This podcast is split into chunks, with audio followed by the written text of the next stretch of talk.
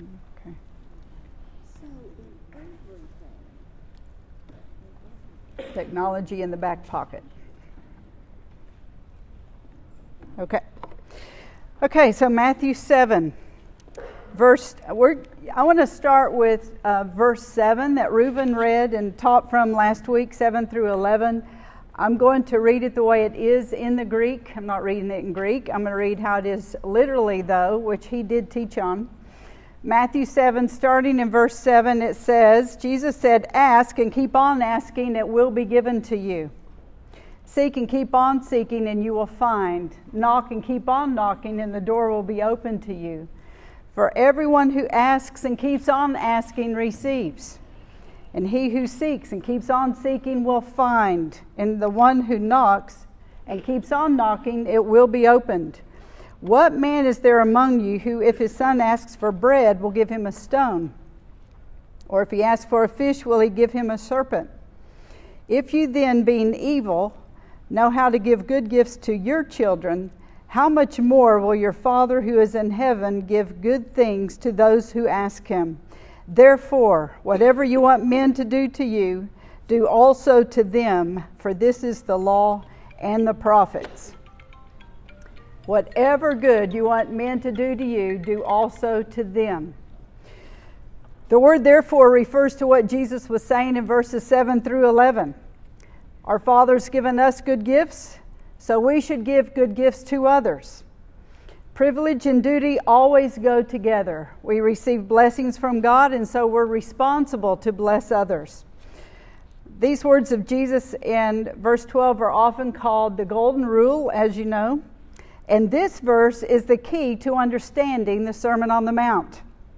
Because in this sermon, Jesus explained the culture of the kingdom of God, which includes many ways that we die to self and we live to God. So, as we die to our rights, our desires, our preferences, we can walk in righteousness and love others the way the Lord has commanded us to. This generation has been called the me generation. Some even called it the me, me, me generation. It is the most self centered generation we have had so far. So, um, how about turning with me to 2 Timothy chapter 3?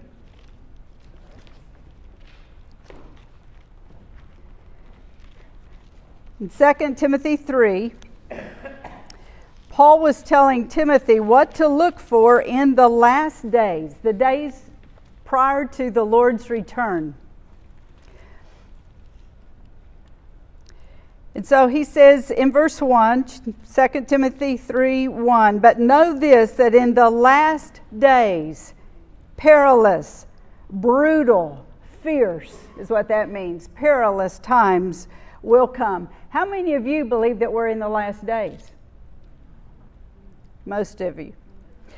Do you know that most believers around the world believe that we're in the last days? And even many non believers believe we are in the last days. So, interesting. These are the days in which we live. Now, see if you recognize some of these descriptions. There are 19 descriptions here. Men will be lovers of themselves. That's number one. Lovers of money, boasters, proud, blasphemers, disobedient to parents, unthankful, unholy unloving, unforgiving, slanderers, without self control, brutal, despisers of good, traitors, headstrong, haughty, lovers of pleasure rather than lovers of God, having a form of godliness but denying its power, and from such people turn away. So we're surrounded with people like this in the world. We can't run away from all of them, but what that means is don't have your closest associations with these people. Your closest friendships and associations need to be within the body of Christ. And then from that place, you reach out to these people with the truth of the gospel. But may it not be said that any of these describe us. We cannot be lovers of ourselves, too and lovers of money, and boasters, and proud, and blasphemers. This should not describe people in the kingdom of God. So when we look at the Ten Commandments, we see that the first four are directed to God, they're about God. Um, we are instructed in the first four to love God, to have no idols before Him, to honor His name, and to keep the Sabbath holy. Then the focus of the commandments shift for the next six, and they are from, about man to man. How are we going to relate to each other? Honor parents, not murder, not commit adultery, not steal, not bear false witness, and not covet what someone else has. So, what's revealed by the order of the commandments is that we are first to be righteous before God, and then we live righteously before others. Our righteousness before God should show in the way that we relate to one another. If we will allow God's love to fill us, if we will be rooted and grounded in His love, if we will know the depth, the height, the length, and breadth of the love of Christ, and be filled with the fullness of God, as it's spoken about in Ephesians 3, then we can do for others as we would like them to do for us. But if we're walking in the flesh, we're just trying to do everything in our own strength. We cannot love people that way. As we listen for the voice of the Holy Spirit, we'll know what to do and how to do it and when to do it. We have got to be tuned with the voice of the Holy Spirit. Romans 8:14 says, "As many as are led by the Spirit of God, these are the sons of God." Sons of God are the children of God that reflect him. They're not just general born again yesterday children of God. They're children of God that have grown to a place of maturity where they look more like the Father, they resemble their Father. These are the ones who are led by the Spirit of God. And we need to be filled with the Spirit of God and led by the Spirit of God as His mature children. We want to grow up into maturity. We don't want to be children the rest of our lives. Let's turn to 2 Kings. If you read the chapter, then you you may have already read a little bit of this, or at least the commentary on it. I want us to read the whole story. It's an amazing story. 2 Kings chapter 6.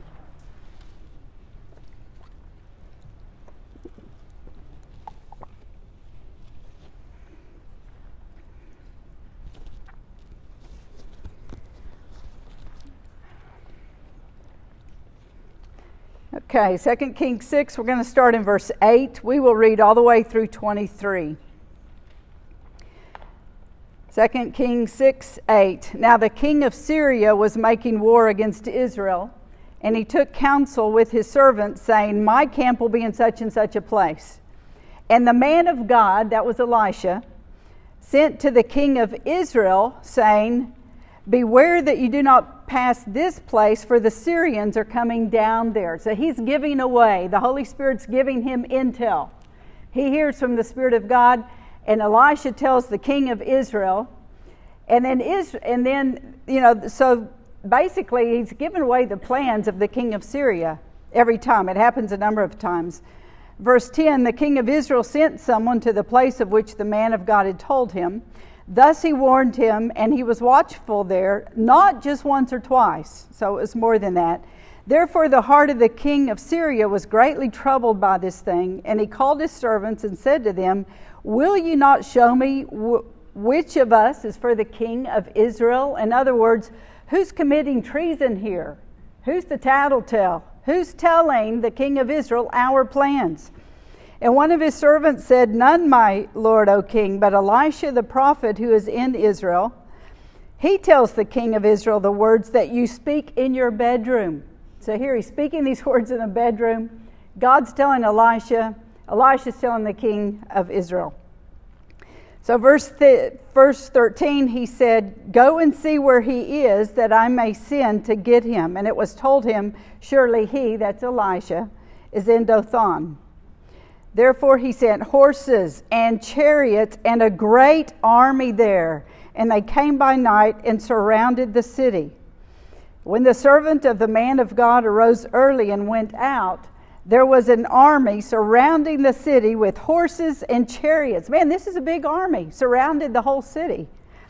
And his servant said to him, Alas, my master, what shall we do?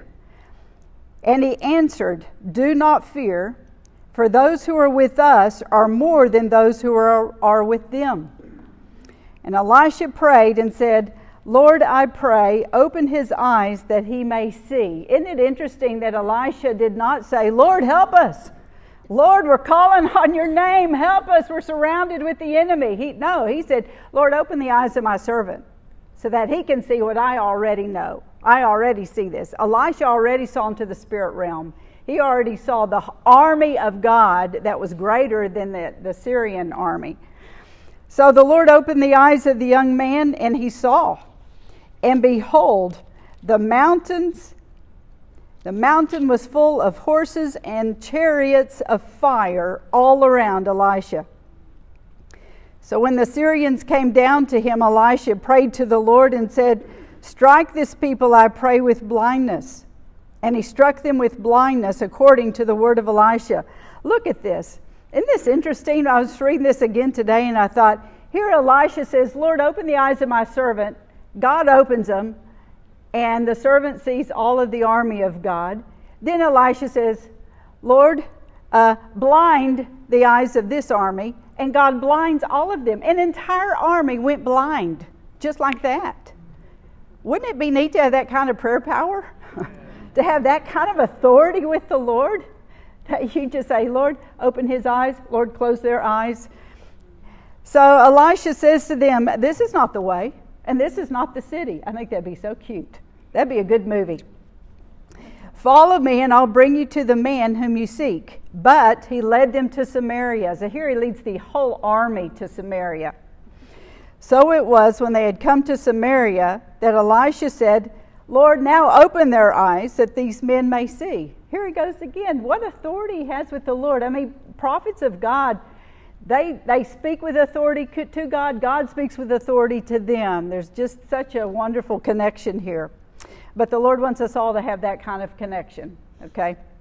So, anyway, he says, Open the eyes that they may see. And the Lord opened their eyes. And they saw, the entire army could see all over again. And there they were inside Samaria. So they're right inside the enemy's camp because that's where the king of Israel is. When the king of Israel saw them, he said to Elisha, My father, shall I kill them? Shall I kill them? I think he was anxious. Let me at them. Can I kill them? And Elisha answered, You shall not kill them. Would you kill those whom you've taken captive with your sword and your bow?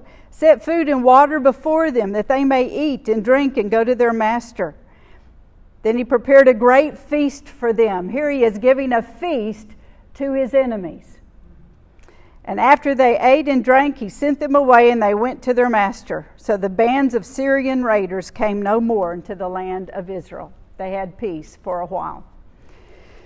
He did unto that army what he would have wanted that army to do to him enemy army. So I'm just going to receive a, uh, remind you a few things that I kind of pointed out as we read through. First one, Elisha was hearing from the Spirit of God. And so then he warned the king, king of Israel of the plans of the king of Syria. His ability to hear the Lord's voice was key, and it is key for us as well. We need to be able to discern the voice of the Lord. Number two, when the Syrian army surrounded the city where Elisha was, Elisha did not fear or pray for safety. He saw in the spirit that the angelic army of God outnumbered the Syrian army, and so he prayed for his servant's eyes to be opened. And that's a good prayer for us to pray. Lord, I pray, open my eyes that I might see what you are doing. Lord, open my eyes so that I can see what you're doing. What are you doing in Russia and Ukraine? How do I pray? Lord, open my eyes so I can see what you're doing in our nation, in our government, in our church, so that I can pray.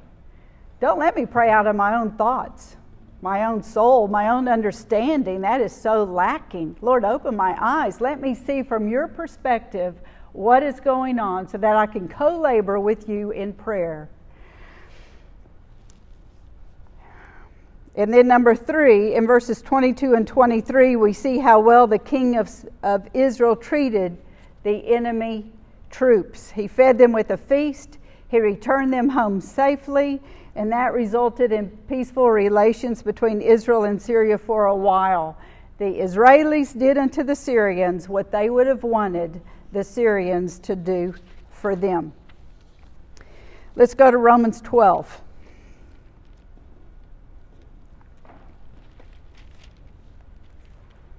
We'll be turning to a number of places in the Word today. I just pray the Word to wash over us and it will instruct us and it'll be embedded in our lives.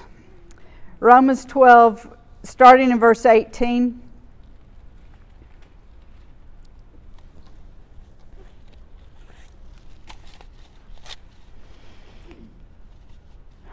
Romans 12, 18. If it is possible, as much as depends on you, live peaceably with all men. Beloved, do not avenge yourselves, but rather give place to wrath. For it is written, Vengeance is mine, I will repay, says the Lord. Therefore, if your enemy hungers, feed him. If he thirsts, give him a drink, for in so doing you will heap coals of fire on his head. Do not be overcome by evil, but overcome evil with good. So he starts out saying, As much as it depends on you, you live peaceably with all men. There may be some that won't live peaceably with you. You've apologized, you've explained, you've, you've made restitution, you've done everything you know to do, but they will not be at peace with you. Eh, that's not on you. You've done everything you know to do. So that's what the word is. As much as depends on you, live peaceably with all. If someone sins against you, leave vengeance to God. Forgive from your heart. And give your enemy what he needs. If he needs food or water, give him that. If he needs warmth, give him that. And I've got a visual aid here. What they did, in often in Bible times, is they would have uh, like a bowl or some kind of container that they put on their head, and they because they usually all wore head dressings of some sort. Head, and so they would wrap it in a head dressing and they would put hot coals in it. And that would keep the whole body warm. You know how when you're real cold, you got to cover your head, put your head under the covers, or you wear a cap or something. So that's what they did. They'd have a bowl or some kind of container, or they put hot coals in there, and it would keep them warm. So, what he's saying here is if your enemy hungers, feed him. If he thirsts, give him a drink. For in so doing, you are giving him comfort. You're giving him warm. It's not a negative to say, you will heap coals of fire on his head. We, if we don't understand that phrase, we might think it's a negative, but it's a positive. You're heaping coals of fire on his head, you're keeping him warm, you're meeting his needs, and by this, you are overcoming evil with good. The last verse.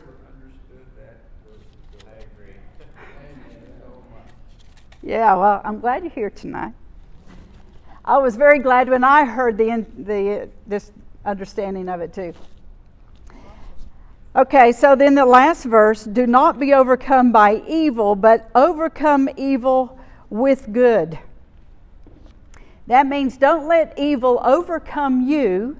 Don't let it defeat you. Don't let it steal your joy and your peace. Instead, overcome, conquer, defeat. I'm giving you different synonyms. Rise above, prevail over evil with good. So if there's evil around you, overcome it. Prevail over it. Rise up over it. Defeat the evil by the good that you're going to walk in you can see it's a, it's a spiritual warfare strategy.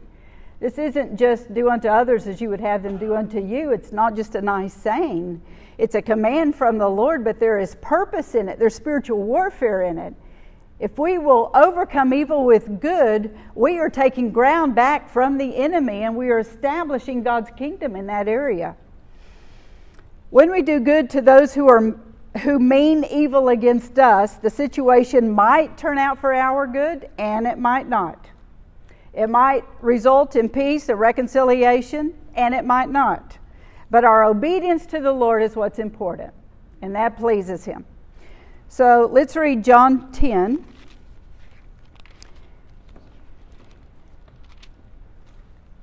John 10, we're going to read verses 17 and 18, and then we're going to flip over to 2 Corinthians 8, verse 9.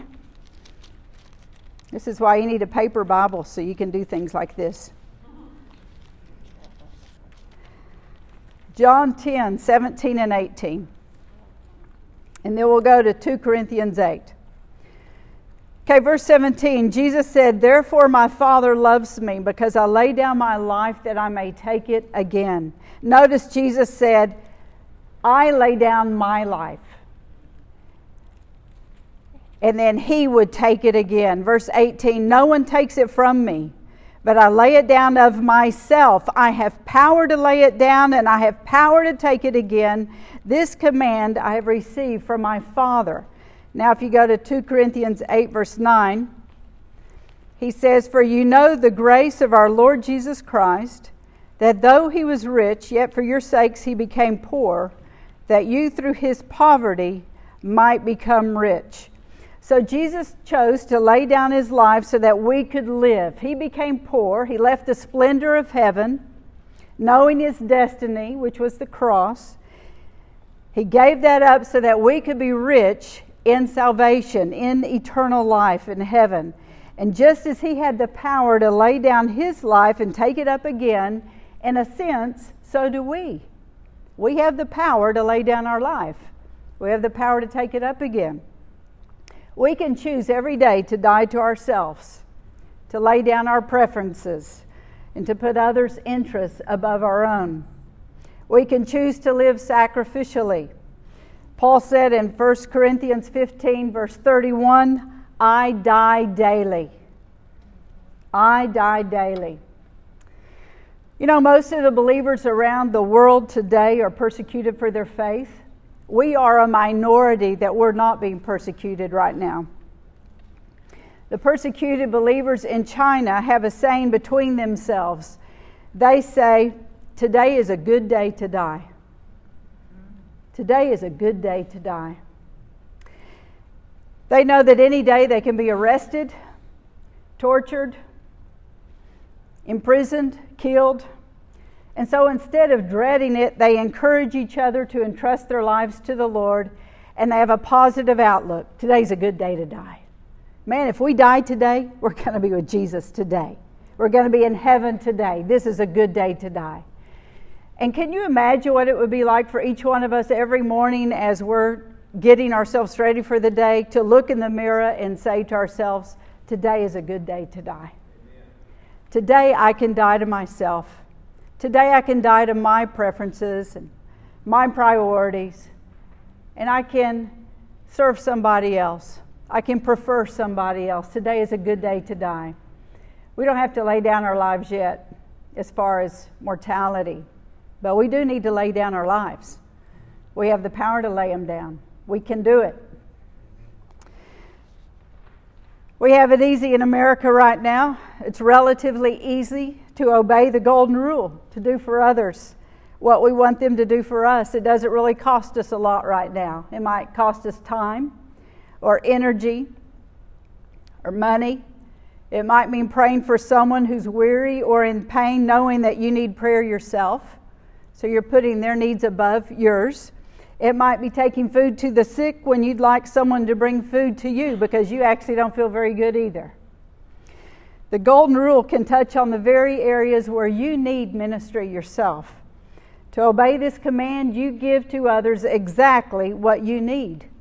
Maybe you need patience, but you choose to be patient with others. Maybe you want children and the Lord hasn't given you children, Maybe you're too young still and you're not married yet and you don't have children, but you would love to be around children. You can lay down an afternoon and babysit for someone who would love to have a break from their children. Maybe your home needs cleaning, but you offer to help a friend clean her home. You feel pressed for time, but you sacrifice a few hours to listen to someone who's struggling with pain or with grief. It costs us to do for others what we would like them to do for us. It means that we give away that which we want and we need. We see their struggles and we help them when we are struggling ourselves. Philippians 2, verses 3 and 4 says, Let each esteem, which means to regard or consider others better than himself. Let each of you look out not only for his own interests, but also for the interests of others. Turn with me to Ephesians 4.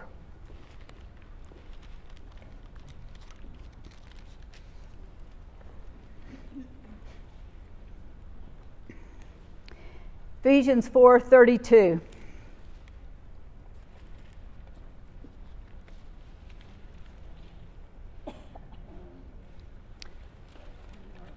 And then we'll read chapter 5 verse 1. Ephesians 4:32 says, "And be kind to one another, tender-hearted, forgiving one another, even as God in Christ Jesus has forgiven you." Therefore be followers of God as dear children. Why? Because God is tender-hearted and kind, and he forgives us. He's gracious to us. Therefore we should forgive and be gracious and kind to others. Don't let your conduct be determined by the way people treat you, but by the way God treats you. Don't treat others the way you have been treated or the way you're being treated now. Treat others the way God has treated you and is treating you now. He's tenderhearted toward you, so be tenderhearted toward others. Let's go to 1 John chapter 4. You can see all throughout the scripture is the golden rule, right? It's just laid out in all different ways. 1 John 4 20 and 21 says, If someone says, I love God and hates his brother, he's a liar. For he who does not love his brother whom he has seen, how can he love God whom he has, whom he has not seen? And this commandment we have from him that he who loves God must love his brother also. So it's easy for us to say we love God. If you're uh, in, in our gatherings here, you probably enjoy the worship. We enjoy the worship. It just lifts you. Sometimes you can feel the presence of God, and everything in you just says, God, I love you. I love God. I love worshiping God. But what if he were to test that love and say, Do you love your brother? How are you loving your sister? What are you doing for your neighbor? What are you doing for someone else that you would really love someone to do for you? God expects us to love as He does. So we can't just say, I love God, but not love the people around us. If we love God, we have this vertical relationship. It should show out horizontally as we love the people around us. Okay, let's go back to Romans. We're going to go to Romans 13.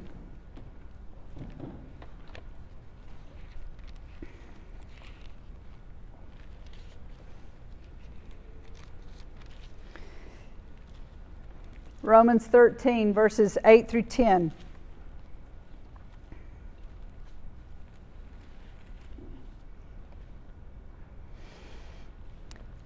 Owe no one anything except to love one another. You know what that means? We all have a debt of love that we owe.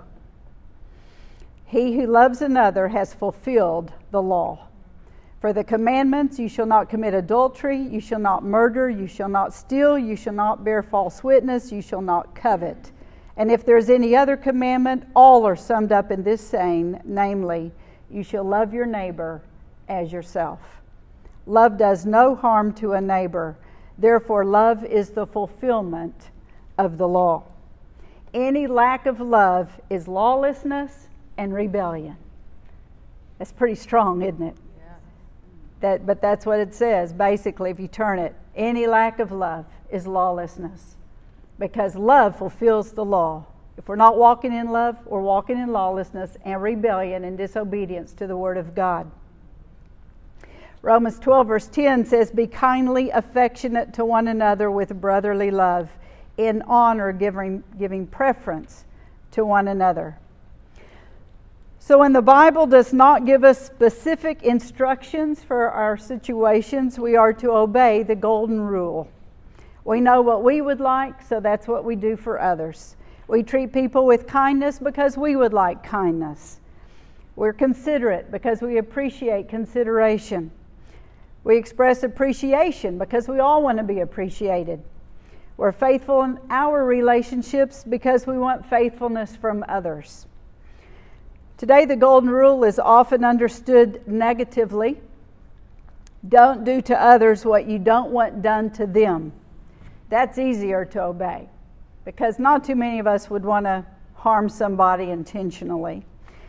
So, by stating it positively, Jesus made it more significant. He, It's not so hard to refrain from doing harm. It's much harder to intentionally do something good for them or for them. Now let's go back to Matthew 7. You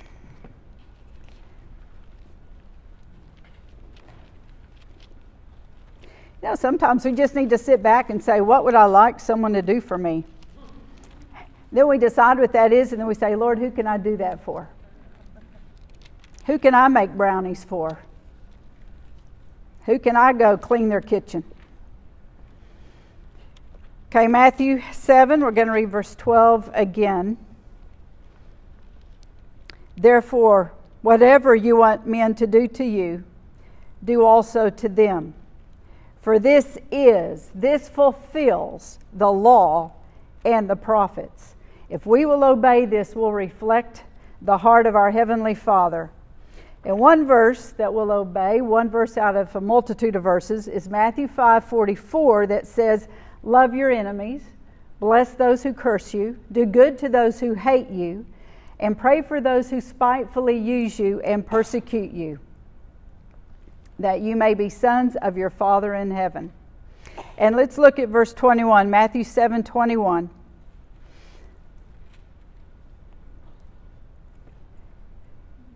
Jesus said, not, every, not everyone who says to me, Lord, Lord, shall enter the kingdom of heaven but he who does the will of my Father in heaven.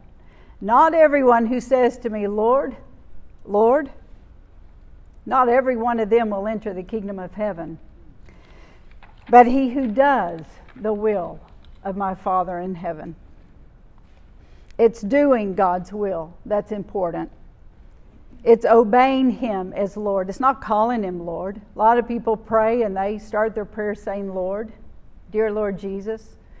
A lot of us call him Lord, but do we serve him as Lord? Do we obey him as Lord? It's his will that we do for others just as we would have them do for us. And that is a command that we need to obey because he is our Lord. Jesus said in John 15 14, You are my friends if you do whatever I command you. So consider, just think as I'm um, just say a few things here, and then we're going to go into a, a little bit of time of quiet prayer. We can hear the Lord speak to us. Consider your family or your circle of friends or acquaintances. What needs do they have that you can meet? Tangible needs, friendship needs, a listening ear, someone to pray with them what can you do for others that you would like them to do for you? So let's have a couple of minutes and let's listen and hear what the Holy Spirit says to us. Let's ask Him. Holy Spirit, please speak to us. The people in our lives, Lord, what do they need that we can give or that we can do for them? How can we serve the people that you have placed in our lives? What is obedience for us concerning this verse? How do we live it out? Would you please speak to us and give us some tangible things we can do or ways we can pray for our loved ones?